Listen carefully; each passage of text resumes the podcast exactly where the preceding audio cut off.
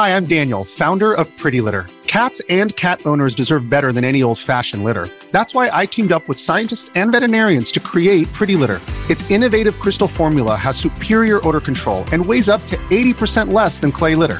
Pretty Litter even monitors health by changing colors to help detect early signs of potential illness. It's the world's smartest kitty litter.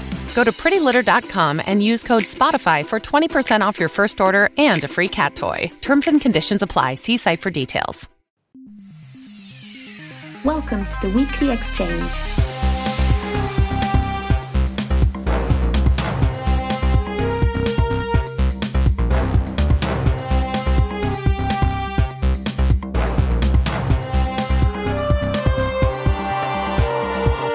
This week in Forex and Strategy Game News, we have updates on Stellar Monarch, Stellaris, Star Control Origins, and much, much more.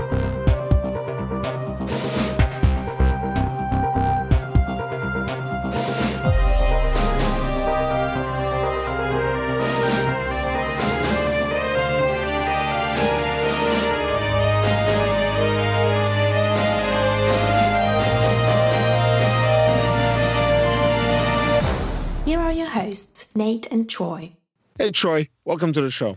Thanks, Nate. It's good to be here. How are you doing? I'm doing good. I'm doing good. So today we're going to have two guests on the show. We're going to have Joshua and Mark, and they're going to pitch into a discussion. It was a very light news week, but there was one item that was very important. So we're going to all kind of do a little impromptu roundtable on it. So welcome to the show, Joshua. Oh, God, he's back. No, I promise yeah. you behave this time. How are okay. you, Nate? How are you, Troy? I'm, Thanks for I'm, having me. Good, good. And uh, Mark, welcome to the show as well. Thanks, bud. Good to be here. Okay, so before we start, a quick little um, heads up. Um, by the time you hear this, our Strategic Expanse, where we covered the part two of the warfare. So the, we did one like a year ago, and this is part two. The strategic warfare was a great roundtable. It was, it was awesome. Of, it was a lot of fun. Yep. So you guys are going to get to hear it. That's going to be already up. So give that a look or listen. And second thing, this is the last show of the fourth year of the W E X. So the Weekly Exchange has now been recorded and posted every single week for the last four years. So that puts it at two hundred, and this is the two hundred eighth show. So the next show here is going to be the first show of the fifth year. Now, a lot of places out there, uh, be it podcasts or, you know, T V shows or whatever, they call things, or YouTube, you know, on YouTube when they're doing a season of something. So usually it's like ten or fifteen or twenty episodes. Our seasons are fifty-two episodes long. So the fifth season, I guess, is about to begin. So, you know, thank you so much for sticking it out with us through all the various changes and whatnot. And hopefully the last show of the fourth season is a good one, because the next one is coming a week later. So with that, let's go ahead, and why don't you tell us about Stellar Monarch, Troy? All right. Well, Stellar Monarch got a very small update this past week. Most of it has to do with the interface. So uh, the icons got a refresh, and um, the scroller also got a tweak. In addition, um, I think we reported a few months ago that the developer added new name sets to the game, um, f- based on, I guess, I guess, regions of Earth, really. And another new set of names is being loaded into the Eastern ethnic group, and these will be Czech-sounding names. So, uh, you know, used to be all the names were pretty much uh, Anglo. And now there's a, a bunch of different ethnic sets, and Czech names are being, that's not like you write a check or a check mark, that's like the Czech Republic. I guess I should have been more clear. But yeah, uh, the Czech Republic, Slavic-sounding names are being added to the game, which is really cool. Okay, and that's it? That's it from Stellar Monarch this week. And still, the the developer keeps adding bits and pieces here, so that's really cool and good for him, and as long as he keeps updating the game and letting us know about it, we'll keep talking about it. So, all right. Well, Joshua, why don't you go ahead? Oh, oh, no, no. I see Mark's back, back in the mix. Mark, why don't you go ahead and uh, launch us with uh, the Stellaris update called Megacorp, and we'll go from there. All right, so here we go. Finally, we got uh, the D L C announcement uh, for the last, geez, it's almost, I, I bet you close to six, no, it's got to be closer to eight weeks, more than two months, I would say. Every dev diary we've seen from Paradox on the new Stellaris two point two patch has been, everything has been free, right? So, of course, all of the changes to how planets are structured, the new districts, and all the different changes there, but we still haven't uh, figured out right up until this week what would be included in the D L C. So we know that uh, the D L C is now called Stellaris Megacorp, and it introduces a new authority, which is corporations, which um, I think is going to be awesome because it kind of focuses on a different and interesting way to play the game.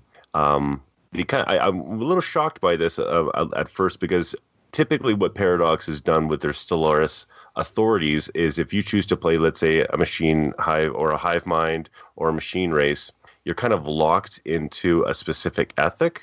But what they've done with corporations is you can choose anything from the the ethics wheel outside of a hive mind, obviously, because it would make no sense, and then choose the authority, which is kind of like an, a government of mega corporations, which unlocks all of these different civics that you can choose, which really customizes the kind of corporate or corporation that you want to play as, which I think is awesome. And we can kind of dig a little bit deeper into some of the civics Um, a little bit later as they're, you know, kind of fleshed out. Because even as it stands right now with the announcement, we know that we're going to be getting in the D L C um, the new corporate authority, which is awesome. And they've touched on it in the most recent Dev Diary one thirty-one.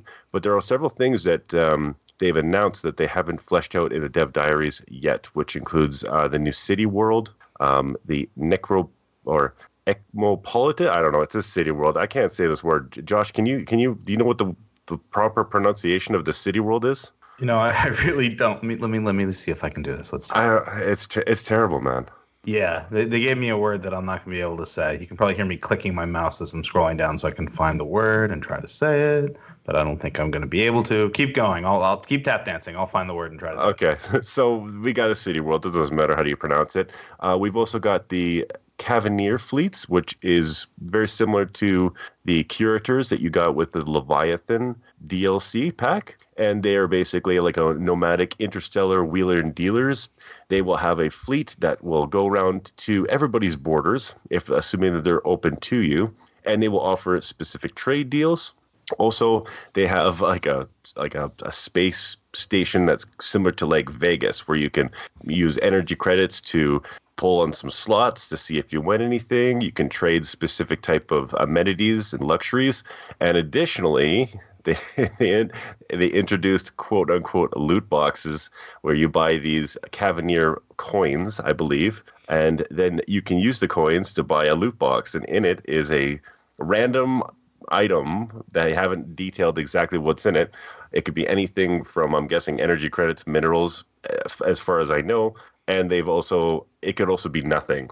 But of course, you do get that sense of pride and accomplishment by opening the loot boxes, which I thought was a hilarious little wink to E A and their debauchery when it comes to the new uh, Star Wars game that they released earlier this year.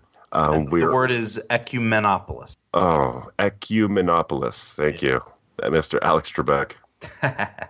Uh, we're also getting more mega structures, um, which again is something that we haven't really gotten a dev diary to flesh out. We they interest uh, a matter decompressor, a mega art installation. Now, if you have watched the streams that they are doing, the dev streams and whatnot, they have shown off what some of these are going to be capable of producing for you if you choose to build them. But again, I don't want to you know say too much of them because it's at this point with the two point two patch and including the D L C, it kind of seems like a lot of this these statistics and stats are are subject to change. Uh, you'll also get a galactic slave market, which I think is really going to be interesting when they do a dev diary on that. Uh, buy and sell pops. I mean, that's an interesting way if you're going to be playing uh, a specific xenophobic type empire to instead of try to you know relocate or purge any of your pops that you might say you maybe have acquired while conquering a planet. Nope, you can sell them right out into the galactic slave market, which I think is awesome. And then and liberate then, more of your own people.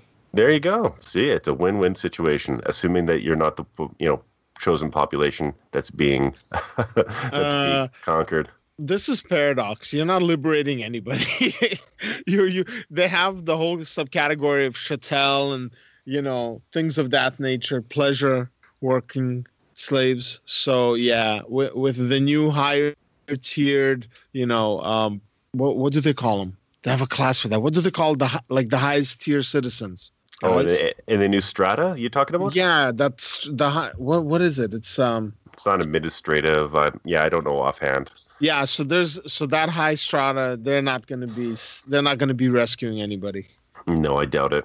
And of course, it comes. It says keep your economy competitive with cutthroat in a cutthroat galaxy with additional ascension perks. So a lot of stuff here we haven't they haven't fleshed out yet. When it comes to the main features that you're going to get with Megacorp, I'm really excited. Um, all these sound pretty standard fare when it comes to the D L C. I think the one that's got me the most excited, and I don't know about you, Joshua, but is the unique way to play when it comes to the Megacorp, which is introducing branch offices that you can actually establish on different uh, empires through a trade value, or if you're playing a kind of Godfather type, you know, cutthroat corporation, you can actually... You can Sorry, actually, uh, no worries, a, a civic you could choose is um, criminal heritage, where a Megacorp embraces a curious blend of commercial and spirit. Oh, that's not the one I'm looking at. Cur- uh, criminal heritage, basically you generate crime on other planets, and you don't need open borders or a trade value. You essentially just set up shop, and any other... Um, and any other nation that you have established contact with, and it generates crime, and that more crime that it generates will generate more energy credits for you. So all in all, a really interesting and unique way to play the game, which is we haven't seen from Stellaris, which I'm excited about. But um, yeah, I'm I'm I'm definitely digging it. So what do you what's your take on there, Josh? Do you think that uh, what's your take on on the D L C uh, Megacorp? I'm so excited for Megacorp. I think I think this is fantastic. Um, so just to be clear, um, everything we've talked about in previous W E Xs uh, in the past two months have been uh, free L C. It's stuff that's coming with the Le Guin or the Le Guin, and I always mispronounce it when I'm on the, the um, podcast, so I'm sorry. But it's every, everything that we've talked about thus far has been for the Le Guin update, which if you have Stellaris, you're getting. So all the reworks for how planets work and the tile thing going away, all that stuff is for free. Megacorp um, is the paid D L C that is going to launch at the same time as Le Guin. So that's sort of the add-on stuff that, I mean, I've, I've I've yet to find a paid one where I've said, oh, don't get it, just get the free stuff. But um, so I, I would recommend, I'm going to guess, well, you know, you, you should probably get both at the same time. But I just wanted to be clear about the nomenclature of how we're talking about both. So Megacorp's the thing that I'm, well, for one thing, narratively, I think it's really interesting. I'm really excited for the idea of having sort of a, an economic-driven civilization in, or, you know, possibility of civilization in Stellaris. Um, you know, it always looked like there were the pieces to try to create that kind of idea, but because the game had so little economic gameplay in it, uh, it just never really made sense. It never really worked the way it felt like it ought to. So the ability to create these sort of, you know, megacorps is really cool. Like you said, I really love the idea that you can have different, um, different sort of ethics and be different types of corporations, but still count as a megacorp, which in a way, you know, hive minds and machine uh, civs don't necessarily have those kinds of freedoms that megacorps will. I love the fact that they're uh, a way of building tall. Last time, you know, like we've talked about before, that Stellaris doesn't really let you build tall. They tried to create it with some of the mega um, buildings previously. The idea was that you know, you didn't need to go to so many different planets because you could build a ring world or things like that. But they happened so late in the game that by that time you were overspread already. It's not like you could really do that. Megacorps are going to actually let you build tall. You really can't expand. They haven't given us too much detail about how they're going to hem us in this way. But apparently what's going to happen is it's either going to get extremely expensive or something else is going to sort of keep you from being able to make the choice to expand too much. And so instead what you're going to do is you're going to be able to create branch offices of your megacorp in different planets. And you're not limited in the planets you can create um, those buildings on. You get a treaty with another civ, and then you can put your uh, branch office there. So even if somebody else holds the planet, you just put your branch office on that planet, and you sort of you're gaining the benefits of being there. And they, if you look at uh, Dev Diary one thirty-one, they give you more detail about that. So I'm really excited about that idea. You can't also you're not going to be able to uh, vassalize, but you can create subsidiaries. So if you conquer somebody, congrats, you're now part of the Acme Corporation. You're a subsidiary. You don't get any of the benefits, but you give us all your benefits. So that's, I think that's really cool. It fits really narratively. It fits with those decisions. I also like the fact that, as you talked about, Mark, there's the idea of becoming a criminal corporation. And if you're a criminal megacorp, you're basically, it's almost like the, you know, the old Godfather games are existing within Stellaris. So you can create your own sort of uh, evil evil corporation empire um, thing where you now you're not waiting for people to um, approve your moving your sub, uh, your branch office there. You can just drop them on the planet, and the more crime there is, the better you do. And so you're spreading crime throughout the galaxy. I think that's really cool. There is um, an option to be a religious megacorps. Megacorp. Hopefully you're not a megacorp. If you're playing right, you won't be. That is religious megacorp where it's a mega church, and then you're spreading your religion. And so it works in a similar way, but instead of being driven for profit, you're, you know, sort of the televangelist civilization that's driven for God. So I think the gameplay possibilities here are fantastic. It's one of those things we've talked about this week. Actually, the the um, the podcast that uh, Nate was talking about, the Strategic Expanse, we talk about it there. Again, the idea of my sort of philosophy of keep Stellaris weird. This, to me, fits in exactly with that philosophy. There's other civs and other games. I mean, I think of uh, Endless Space two. I forget the name of them, but they're sort of a, a crime family um, faction. But I just don't feel like there's been anything like this that lets you be Um, megacorp within this universe in a way that's very inventive and very smart, but very different and unique to it. And I am really super excited about this uh, this D L C. When I saw it pop up, I'd, every little bit I've read about it so far, I just get more and more pumped for it. Yeah, Are you that's talking? The, that's the Lumeris from. Yeah, yeah I was thank you. I was about to ask. Yep. Now, uh, by the way, um, one of the things you guys didn't mention when you were talking about the crime syndicate is. You did you did mention, but you didn't. So with corporations, like regular corporations, now I don't know if this is also the case with the religion, like the megachurch one. They didn't really talk about that specifically. So I'm assuming that they're going to have dev diaries talking in more detail about each one. But with the regular corporations, you have to be on good relations with the other empire. You cannot right. build a subsidiary there unless you have good relations with them. So right. you have to have diplomatic relations. They have to approve your subsidiary. And it's once it's there. there, it doesn't go away. Right. And but it's actually, it's important to say that it's not the subsidiary, it's the branch office. Right. Because subsidiary is another word for vassal. But they yes. do. They ha- you have to have a treaty where they agree to put your branch office on their planet. Exactly. If you are a regular megacorp. Now, if you are a criminal enterprise, then you create this. You create your branch offices. It's it's very. I don't know if it's more Godfather or Yakuza. I think it's more Yakuza or like the triad. No, they're all the same. They're all no, the no, same. No, no, no, no. They're they're different. In in the Italian mob, like if you have. You don't have the various direct, at least from the movies and, you know, what we know, you didn't have the the the mo- the different families that are directly related to one another, competing with one another. Of course. You know what I mean? You had... Of course. You, Go watch the movies again. Look, like two brothers running the family, running a chapter or whatever you want to call it, particular syndicate, didn't compete with one another where they do like they do with the triads and they do with the Yakuza, at least whatever. People, Even go if they to the comments and tell Nate he's wrong. Please. Okay. Please go to the comments and tell Nate he's wrong. Wow, whether, we're going to get a lot of comments. whether, whether, whether they do or don't, it, it doesn't change what I'm going to say. So with the criminal syndicate, you do not need to have any kind of diplomacy. Like, you don't have to be on good relations with them. You just have to know where their planets are. You open up a branch office, and the only way they can get your branch office off of their planet is by declaring war on you. Now, yeah, or, or they have. Well, have hold on, hold on, hold on. There's one more thing to that. Yeah, he, let let Nate finish. He's got sixty-two oh. points here. Right, you're right. If, Go ahead.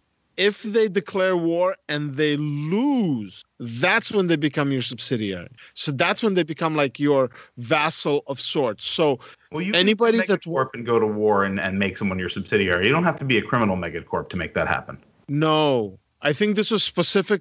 This was specific to the to the criminal one. It is not. So it is definitely not.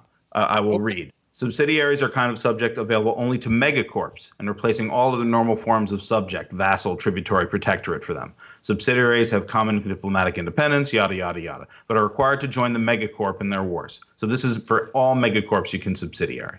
Okay. Well, we'll see. We'll see when the comments start rolling in. It's going to be one of those lots of comment shows. Oh, I hope not. One was enough. well, well we're not saying anything bad. You know, we're not. Yeah, like, we're just talking about criminality. That's all. Yeah, yeah, yes, that's all. Right. Like yeah. We're all experts here. Some kind of yeah. subject so, matter. So to be fair, there, there are special rules that go with the criminal with the criminal corporate buildings, right? You can drop, like you said, you don't need a diplomatic uh, agreement to drop them there. You can just put them wherever you want. And the the people that you do it to, they can try to suppress it by having high, heavy use of law enforcement. Yeah, which has other side effects. So yes, as you increase the criminal, so like uh, some of the structures, some of the specialized structures you can build is like a chop shop, a spaceship chop shop. Oh, another one is there's just like a brothel and, you know, casino and, you know, like a money lender. This, they, they're really going to town on it. And you know what? I, I agree with you. I like it when they do weird stuff. Not, it's not weird, but I mean, I like it when they They do stuff like this because having a brothel in a Forex game is pretty weird. No, no, I don't think so.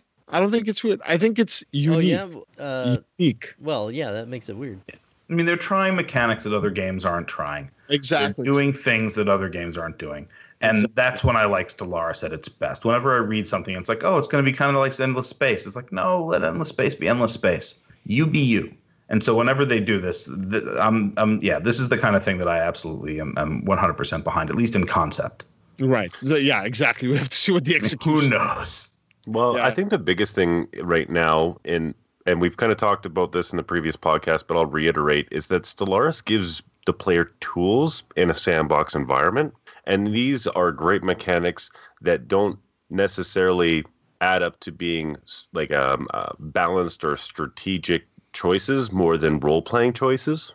Like I see a lot of these different options being ones that you're going to be personally tailoring to a specific gameplay uh, that you want to um, play out in a simulation type of setting versus one that's incredibly competitive. Like I don't think that mega that might be one of the things I think there might be some backlash when it comes to Megacorp, because people are going to play some of these um, these mega corporations and be like, oh my God, you know, like my administrative cap, which is what you guys are talking about when it comes to overexpanding with with your mega corporations. It's uh, they've changed planet cap to uh, administration cap. So if you stay underneath your administration cap, you don't get any malice towards your science or your unity. And that's the reason why they did that. Um, when it comes to megacorps, I don't think that they're going to be this all-powerful, tall empire. I think that they're just going to have a lot of interesting choices that players are really going to enjoy. So that's probably what I was, uh, you know, that's one of the things that is most important to say, is that temper your expectations not to being able to min-max megacorps to be this incredibly awesome mega power. No, no, oh, mega power. Anyway, that was another, that was another joke somewhere. Um, but this, you know, just realize that Paradox is giving a whole bunch of fun tools to play with to really customize and flesh out your empires. Yep. So we'll see. We'll have to see how it all kind of plays out. Anyways, moving on, let's talk a little bit about Age of Wonders Planetfall. So uh, this past week, they gave us some gameplay footage sh- showing us the Kir-Ko, which is the second major faction. So we've seen t- the Star Union, which is the human faction, Kir-Ko, which are the uh, insect slash former high faction that were enslaved by the Star Union. So we got to see some gameplay. We got to see their units. I mean, we had seen it before, at least combat we've seen, but this time around we got more of it. We saw some uh, uh, some of the hero options. We got to see the tiles, the lander coming down, like expansion. They jumped around like from early to mid to late game. So we got to see a bunch of stuff, and it's cool. It's Okay, I take it back. It's not cool. It's very cool. My one thing is, like, compared to the majority of the units, to me, the heroes don't look as good. Like, they're boring. You know, they're bipeds, even though they're kind of humano- humanoid. They're bipeds. They're not interesting. Whereas all the other units, all the other things that they showed us were really cool. So I don't know. Maybe it's just me and nobody else. Everybody else is like, ah, Nate, you know what you're talking about. It's the most amazing thing ever. Or maybe somebody else will agree. But like, I want some different looking faction. And I would assume that the insect faction would be that one. But anyways, there's going to be a link to the video. And I, I can go into great detail, but I think it's it would be a lot more interesting if people watch it and give their own feedback. And by all means, if you disagree, let us know why and where we're wrong. And we are excited. And we're looking forward to seeing what, what else they let us see. I think the next major reveal in the ne- is going to be sometime in November. And that's going to be, my guess, is going to be Dvar, the Dvar faction, the Space Dwarves. Basically, so you know, I, I'm excited. My, I'm, v- I'm very much still in the front car of the hype train. Not, they haven't shown me anything that's made me take a less expensive seat and move back, you know, further. I'm still, you know, trying to lead the charge in as uh, as positive a way as possible without sounding like a fanboy. Though I think I'm failing. So, hey Nate, yo. Do you think that the heroes looked bland? And out, full disclosure, I have not seen the video yet. Do mm-hmm. you think the heroes looked bland because they haven't like put that layer in yet, and so they were sort of just placeholders? No, no, no, no, no. The the layer is in there. All the customization is in there. It's just the heroes look bland because they're bipeds. They look like they're okay. trying to be people. Okay. That's that's my issue. I get it. I understand, like, lore-wise, it would make sense that they've been genetically engineered to be more friendly. But it's one of those things where unless they're, like, your house servants, you don't want them to look human. You want them to look as alien as possible, especially if they're used as shock troops or, you know, leaders on some slave colony or something like that, you know? So that, but that's just my take on it, you know? I don't know. Okay. I'm sure we'll find out more. Yep. Thank you. All right, no problem. No problem. So, all right, Troy, why don't you tell us about the update for Driftland, The Magic Revival? Yeah, yeah. In fact, we're going to talk about a couple real-time games here. The first is Driftland, and this week they added in avatars for the character you play. So the the setup for Driftland is um, there were powerful magicians in the world a long time ago, and they got so powerful that they shattered the world. And in shattering the world, it made magic disappear. Well, magic is working its way back into the world, and you're playing one of those new magic users, and you're trying to bring the world back together. Literally, uh, put the islands, the, the floating islands back together. And, you know, before that, you didn't really have a character. You just, you know, you were you playing. And so now they've added in avatars for your characters. I think there's, like, two per faction, uh, a male and a female, for each of the factions, so mostly elves. Uh, but I think there's a couple of dwarves, which Nate calls cave elves, which I think is pretty astute. Thank but you. Those are those are in. And uh, in in addition, um, diplomacy is getting a rework, and it's going to be a process. So part of it's going to be in with this patch, and then more is going to come in the future. And in addition, they're Uh, reworking the visuals for a lot of the spells, and I'm looking at one of them right here, so it looks pretty cool. It's like this massive uh, tornado vortex of magic thing, so they're working on making the game more visually appealing, and uh, yeah, I really want to encourage them in that. I think Driftland's kind of a, a unique game, kind of pretty game. I like it.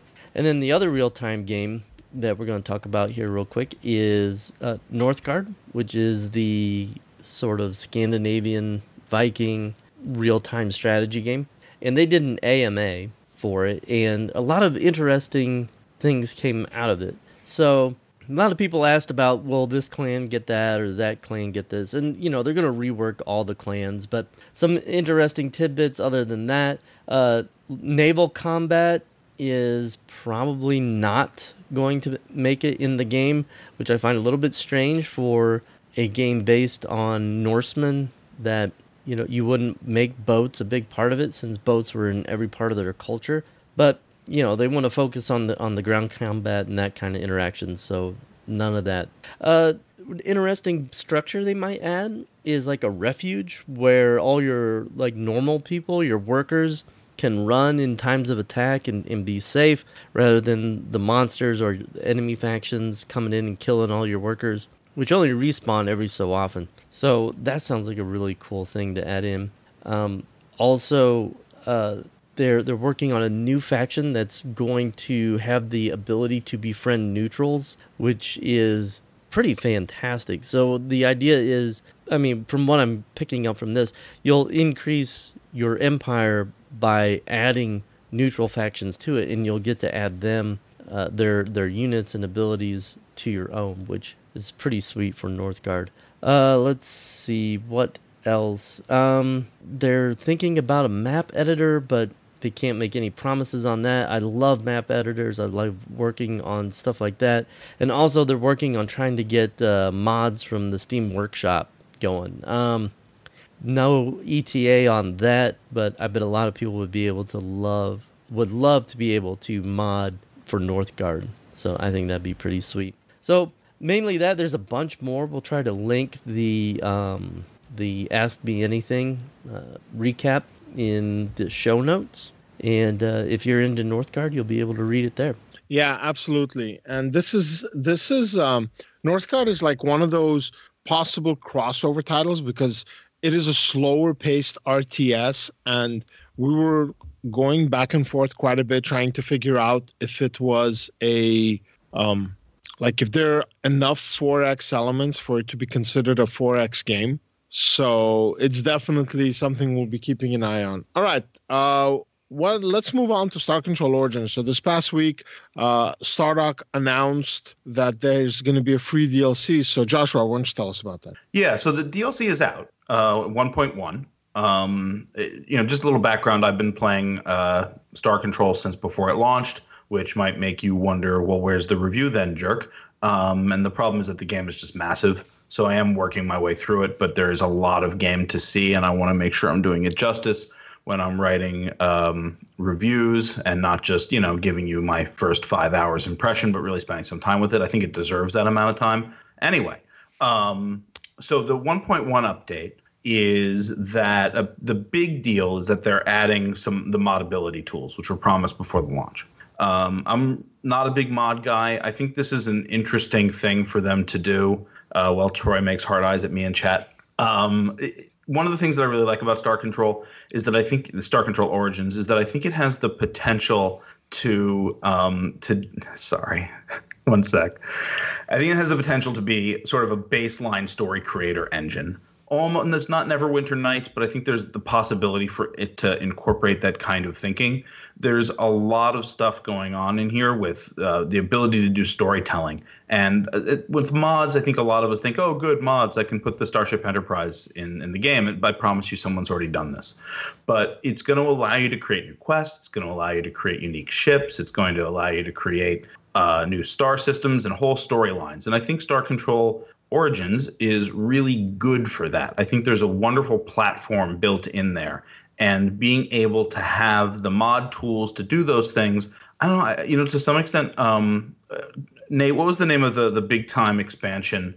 Uh, not expansion, but the sort of the big time mod for X COM was that Long War. What was it called? War of the Chosen. Oh, wait, the long, yeah, Long War. Yeah. Yeah, the one that you sort of said, the original X COM, not the original original, but the Firaxis X COM um, that you said, like, it really changed the game for oh, you. Oh, yeah, yeah. And then when they released Long War two yeah. for X COM two, it also made a lot of changes. But then War of the Chosen dropped. Anyways, I'm getting yeah. off on this. But so you so, yeah, sort of said that, like, the devs looked at it and were suddenly like, oh, this was actually the game that we wanted to make. I, I think that there's the possibility for that within Star Control Origins. Not to say that it needs it. I think there's a good story there already. But I think there's the opportunity with the mod tools that exist and with the base that you're being provided with the game to do that level of mod um, work with the tools you're being given in one point one, where you could almost create your own Star Control, your own story, your own sort of universe, and take it to another level. I think it's that interesting. Beyond rambling about what modability means, they did add a bunch of other quality of life stuff to Star Control Origins, uh, stuff that I noticed right away as soon as I um, booted up one point one. Um, there's uh, mouse over info for all the planets now, so you don't have to visit every last one to see, to get a general idea of what's there. Um, obviously, you know, if, if a planet is resource rich or not, you're going to have to park But uh, if you, by the time if you've been playing for long enough, you kind of know which planets, what types of planets tend to have goodies and which planets tend not to. So this allows you to sort of quick scan uh, a solar system before, instead of having to just go plotting place to place. You can flee between fleet battles. So for instance, if you're fighting against the enemy and the enemy has five ships, at the end of each battle with an individual ship, the game gives you the option to run away if you'd like. Obviously, anything you've Any damage you've taken stays, and the ships, if you come back to fight them, will have all their damage healed, except for the ones you blew up. Um, but it gives you some good options for that. They've added some stuff that fix quests. That there's quality of life stuff, like I said. Um, they've done some voice work improvement. There's some small uh, graphic improvement. They're doing a lot of work on this game. That's something that I think is really important to remember. The when Star Control Origins came out, Um, I think they were sort of feeling, oh, this is it. This is the final product. This is what they're giving us. And that's not the case. Stardock is clearly working really hard to make the game better. There have been massive improvements between what was launched and uh, what the game is now. I think a lot of the reviews on Steam are kind of out of date as far as what the game is like and how the gameplay works. And they're continuing to work on it. They've teased that they have their first big D L C, like real big, coming soon. Um, and I'm excited for it. I, I, the game as it was as it launched, I was into. The game as it is now, as they've improved it, I'm really into. Spoiler alert for the review. But um, this has been this is a really good update, and I think it really adds a lot of nice stuff to the game. Right. And uh, one of the major things is that they had said in the beginning, when they were explaining the lore and where Origins fits with Star Control one, two, and three, they said that it is a multiverse. So this edition of the the your ability to craft your own tale and then share it on Steam. So that's the other thing, is you can share it on the Steam Workshop, is that you it's like a multiverse. You're getting to see what other people's stories are like and what they're crafting. So you know, that that's cool. You're right. That is very cool. It adds a lot of replayability. There there are some incredibly talented people out there, modders, doing all kinds of stuff. So it would be very interesting to see what they end up doing with it. And with that, let's go ahead and talk about Phoenix Point. So this bit of information actually came out uh, before last week's show, but last week's show was so, so busy that we had to kind of push it to this week's show. So what they released was the, the first showing of what the alien bases look like. So what the Pandora virus, what the, what their space is going to look like on the map, they're showing it, and it is it is amazing.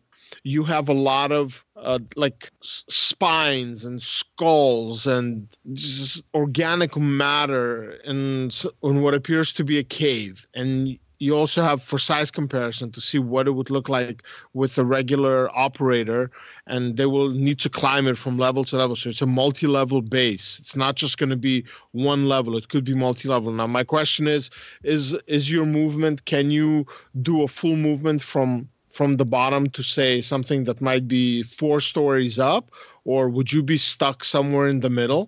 And if you are, do you become an easy target or not? One second. So, um, yeah, okay, scrolling through, they're showing also what other pieces look like. And it's it's just, it's really cool. They're, you know, as far as graphics go, this game is going to be very, very unique. And I'm very hyped. If I wasn't hyped before, and I was, I'm even more hyped now, because so far we've only seen really what the human factions look like, sp- more specifically like the Phoenix Point faction. And now we're getting to see the Pandora virus in more detail. The map, they're giving us thinking, they're explaining what the difference. So one of the things that you have here, unlike, say, X COM games, is in X COM games, you're basically coming in with unlimited ammunition. So somehow you're coming into a mission and you're fully, like, stocked. Everything you need, other than stuff that's, like, specials, like rockets and things like that, or grenades. Here, you have limited ammunition, but on the map, you'll have supply crates. So if you run out of ammunition in the middle of a mission, you can try to get up to a supply crate and restock, but yet you don't know what's in there. Maybe there's something in there that you can't even use. Well, in um, in this update, they're showing what the Pandora supply crates. Now, I don't know if these supply crates are going to have equipment that your non-Pandora units or there's one faction that's kind of like hybridized with him. So maybe outside of them, you know, it'll be different. And it's just, it's, it's awesome. It is fantastic. It is exciting. And I, I can't wait to see what the next build looks like. And in case you didn't know, we have a video for the Kickstarter, not Kickstarter. Um, what was the service they used, Mark? Do you remember? I just downloaded it right from the, directly from their website for the pre-alpha build. I did a video for our YouTube channel.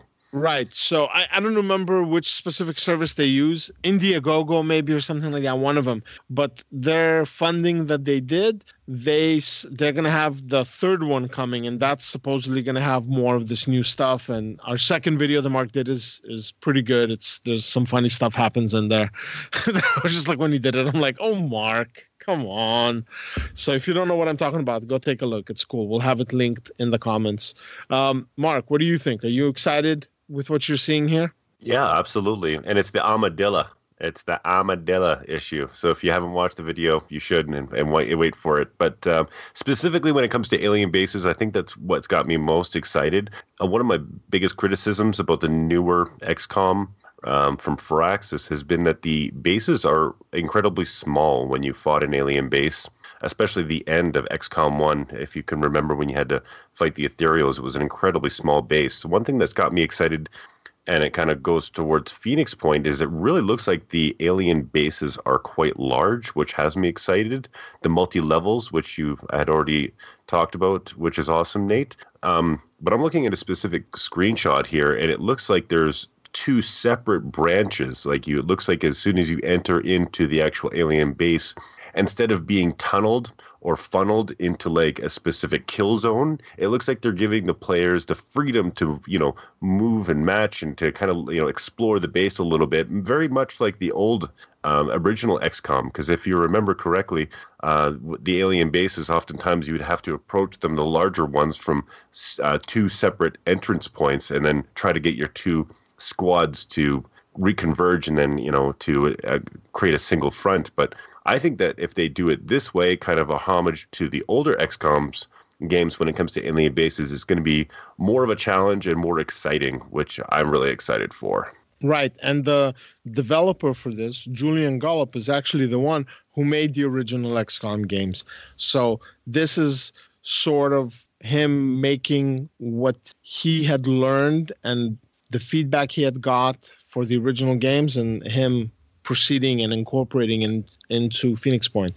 So I'm I'm keeping my fingers crossed. This next year, I have three highly anticipated games. This is one of them, and the other two games are Forex games. This is the the one non-Forex games that I'm just like psyched for for next year. So, all right, let's move on to the next item, and this is the section where we talk about what is. And this week we're talking about a game called Scythe Digital Edition. So I'm going to give you a quick little rundown, and then Joshua will jump in because he apparently owns this game, so he can tell us more about it. But basically, this is an alternate history Earth, which is post-World War One, not two, one, the Great War. And this and uh, the various factions developed your developed mechs. And as a result of the mechs being developed, the face of the war changed and the factions changed. So basically, you can be one of five factions: the Saxony Empire, the Crimean Khanate, the Rusviet Union, the Polonia Republic, or the Nordic Kingdom. And the five of them are competing to see who ends up in control of Europa. And with that, Joshua, take it away. So just to be clear, Joshua owns the Scythe Analog Edition. So yes, Scythe yes. is originally a board game. It was a Kickstarter board game about two years ago. Uh, I own the game. I've played the game several times. Um, Scythe is a beautiful game. Beautiful, beautiful game. The sculpts on the models, the little mechs that you get with the board game, uh, the little characters that are on it are beautiful. The artwork is gorgeous. It's based on legitimately good-looking art. Um, the game itself is okay. It's not bad, but I wouldn't describe it as like the apex of board game design. It's a little bloated. It's got some weirdness to it. But this, it, I have to be very careful about this because there are people that absolutely love Scythe more than they love their own children. And they're going to hunt me down for saying it's just okay. Um, there are people who are extremely passionate about Scythe that think that it's fantastic and a great game, and obviously they're putting money into it because they've since brought expansions for it. And so the digital edition is basically, I don't want to spend, you know, the one hundred dollars, one hundred twenty dollars that Scythe would cost, and it really does cost that much. Um, but I want to play the game. I like the art. I like the aesthetics. So you can play it on your computer. That's Scythe Digital Edition. Um, it's not a four X at all. I know. It's um, it's titled. They have a tag for four X yeah. for it. So, yeah, if you're going in expecting a four X, don't. You'll be disappointed. There's no exploration. Um, there's not really resource collection either. Um, the nature of the combat is very interesting. I think it's one of the more innovative aspects of the game. Um, but it, you're not, it's not a board game four X. There are better board game for, there are real uh, four X board games out there. This is not one of them. What it does really well is that it does sort of dudes on a map gameplay where you are expanding your empire, but there's story aspects to it that's a little bit like Endless Legend, where you can come in and have different quests appear, and you have a lot of choices that you can make that sort of drive stories in different ways. Um, so my, so I have two concerns about it. One is that Scythe in and of itself is a good game. I don't think it's an amazing game. My other concern is that I think a lot of what makes Scythe great is the the way that they incorporated these sort of elements into a board game existence. And I'm not sure how well it translates electronically. To be fair, I have not played um, uh, the electronic version, but the, a lot of the aspects and things that I like about the game, for instance, the little models, like I said, are fantastic. You know, on a, on a computer, obviously, you've got way better graphics than that, and you're not going to get the feel for the physical physicality of it. Um, and a lot of the cleverness of the design, as far as your ability to pick up cards and make choices and decisions. You know, there are other in a game world, in a board game world, it's unique and interesting. In a video game world, it it, it I think it's going to feel a little kludgy, but mm. you know, um, I don't know that for sure. I, well, I think. Yeah, if I, I, I, let me just say one more thing. I'm oh, sorry. Go ahead, go ahead. If I was going to say, if you're really interested in doing board games in an electronic universe, I would much sooner have you play Eclipse, or even something like A Brief History of the World is another board game that's currently available electronically, and I would recommend those before I recommended Scythe. I'm sorry, Nate, go ahead. Oh, no, it's okay. Well, we're not recommending it. We're just talking about it. Right, just but, you know, I'm what it is. My background of having played it, and that's all. All right, right, right, right. So... We'll we'll check it out. We'll see what it's about. You know, when when it's out, we'll we'll give it a gander. Yeah, if somebody so, played it electronically, I'd love to hear from them in the comments what they think. Exactly. And if somebody right. played it as a board mm-hmm. game and loves it more than life itself, please don't call me on the comments. You're just a drama magnet, aren't you? I am. I'm dangerous. You are. You're the most dangerous man in Explorminate, Joshua. All right. Well, let's talk about something else before we... So this past week, there was um, a reveal. And while watching one of the YouTube um, creators that I watched, they were discussing that Steam sale dates for the rest of the year have been revealed. So there is... Now, I'm hoping that I'll find somewhere other than that video. If I don't, I will link that video. But if I find the article, some other article, I will link it so you have a like an official source, hope or somewhat official, semi-official, because Steam is not going to admit to any of it. But anyways, their Halloween sale will begin on the twenty-ninth, October twenty-ninth, and end on November first. So by the time you hear it, we will see if um, the sale is accurate. So that's the first one. Then the autumn sale or the fall sale is going to be from November twenty-first to November twenty-seventh. So assuming you, this, the um, Halloween sale is probably going to be themed around horror and fantasy and magic and stuff like that. And the autumn sale is going to be just the sale sale.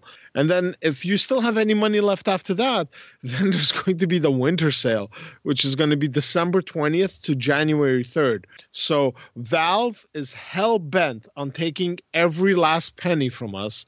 And they're going to beat us on the head with sales until we submit. Now, I can be honest here and say that their seasonal sales in the last couple of years have not been very good. And if you're really looking for amazing deals, you get better deals on the publisher weekends, much better deals. So we'll have to see if this year, if they change something or not. So that's that. Okay, moving on from that, let's talk about games we're playing. Troy, what are you playing? Uh, well, this past week, World of Tanks Blitz was doing its Halloween event. I think I mentioned that last week. And so I was grinding, grinding, grinding, and I got two out of the three tanks that were available, and that's great and awesome. and now I'm burnt out, and I'll be putting World of Tanks Blitz down again because I've had enough. And uh, yeah, I did. That's what you said last week. Uh, no, no, no, no. I said oh, I was okay. going to grind these tanks, and okay. I'm pretty happy with my performance. I did really well. And uh, I'll be picking up Space Tyrant once again and trying to beat the campaign. Once I beat the campaign, I'll probably write the review. Okay. All right. What about you, Mark? What have you been playing? I have been playing Shortest Trip to Earth, which I have a Let's Play on our YouTube channel right now. You should check it out if you're interested.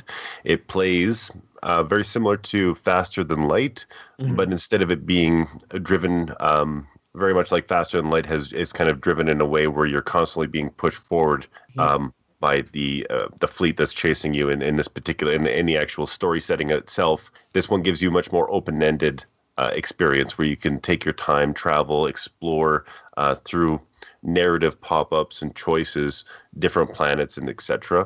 Mm-hmm. It's um, not not it's in early access, and you can clearly tell it's in early access. I would suggest that if you're a Faster Than Light fan, at the very least, maybe take a look at the videos and maybe put it on your wish list, and maybe just to keep you know. Uh, apprised to some of the changes that are coming. I don't know if I'd necessarily recommend it because Faster Than Light was such uh, an iconic and awesome smash hit. So when you compare the two in, uh, directly right now, Faster Than Light versus this early access, it doesn't really compare, but it's uh, well, it, early access. You kind of have to give a you have to give it a chance to be fully released, and then you can start comparing it. At least that's how I would do it. Absolutely. And I'm not the biggest fan. I got burnt by World of Magic when I was in early access there, so I don't really play a lot of early access, but this one seems like it's shaping up. It, it seems like it has that, it's on a precipice right now where it could be an exceptional game or it can really just tank. And it's hard to judge right now considering they're on patch point four, which makes me think that it's barely beta if you really think about it, because they're probably looking to get all the way to patch one point oh at least two more years. I'm hoping two more years because it's not a bad game, but it could be a great game. And then um, besides that, I actually I today, this morning, I jumped back onto Factorio and I fired off uh, my old save game. And um, it's just such a, an awesome game. Uh, that if you're into any type of base building, could be is one of those ones that you look down and think, well, I'm going to play for an hour and see where I'm at. And I, I know what you're talking about. What about you, Joshua? What have you been playing? Um, as I said before, I've been playing Star Control Origins. Mm-hmm. Um, I had a really good weekend with Star Control Origins. I got to meet Jeff. For those of you who play the game, you know what that means.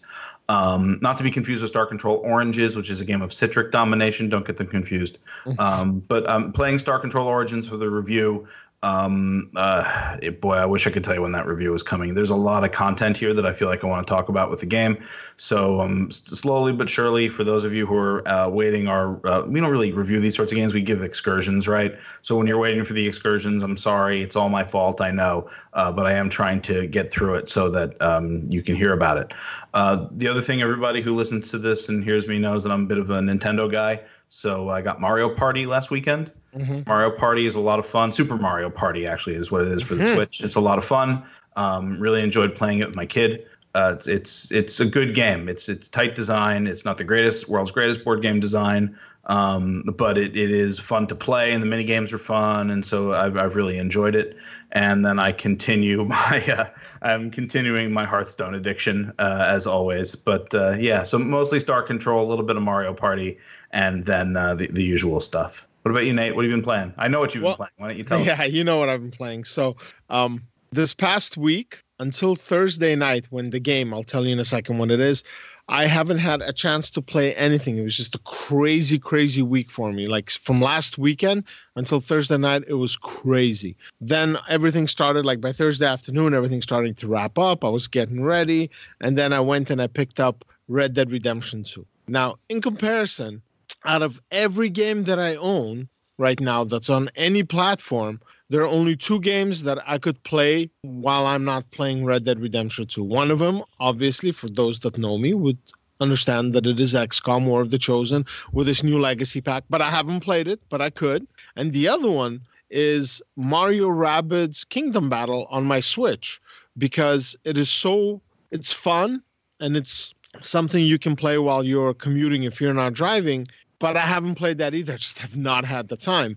And yes, I've just been playing Red Dead Redemption two. So, I, I mean, I warned you guys. I'm glad that I hadn't completely fallen off the radar, but I sort of did. And it is, I don't know if it's a game or just an experience. It is, it is like, it is beyond the game. It is transcendent, but I'm a fan. So maybe I'm just, you know, I'm just kind of nuts for that.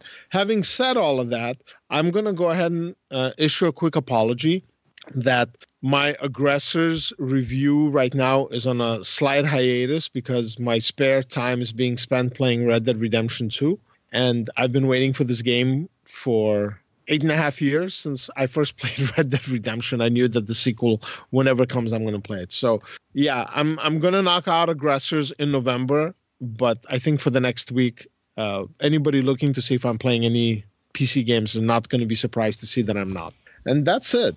And with that, uh, a big thank you to our Patreon supporters. You all rock. We really appreciate you. Thank you very much. Uh, keep an eye out. Mark's been putting up videos. Dallin and Ben, they're continuing to twi- to stream on Twitch and uploading their stuff. And we're checking out. We got a couple of writers that we're checking out right now. So I don't want to say anything about just, I don't want to put pressure on anybody, any of the guys that are trying out. So take your time, guys. I know you guys listen. We we understand. And um, yeah, if you want to write for us, if you're feeling like, yeah, I want to try it, you know, I'm a good writer, I got what it takes. We're always looking for people because this is a thankless job, but there's no crunch, but a thankless job. And, uh, you know, everybody needs something, and we hook you guys up in different ways. And I think that's it. With that, I want to thank Joshua. Thanks for joining us. My pleasure. Same same goes for you, Mark. Pleasure having you on. The pleasure is all yours, Nate. Cute.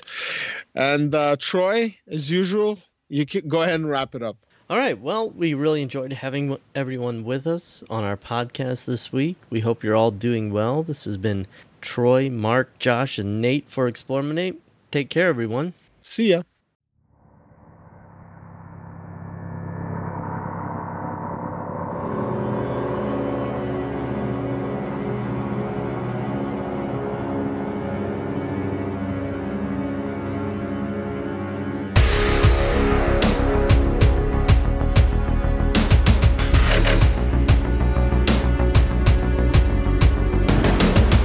We'll be right back.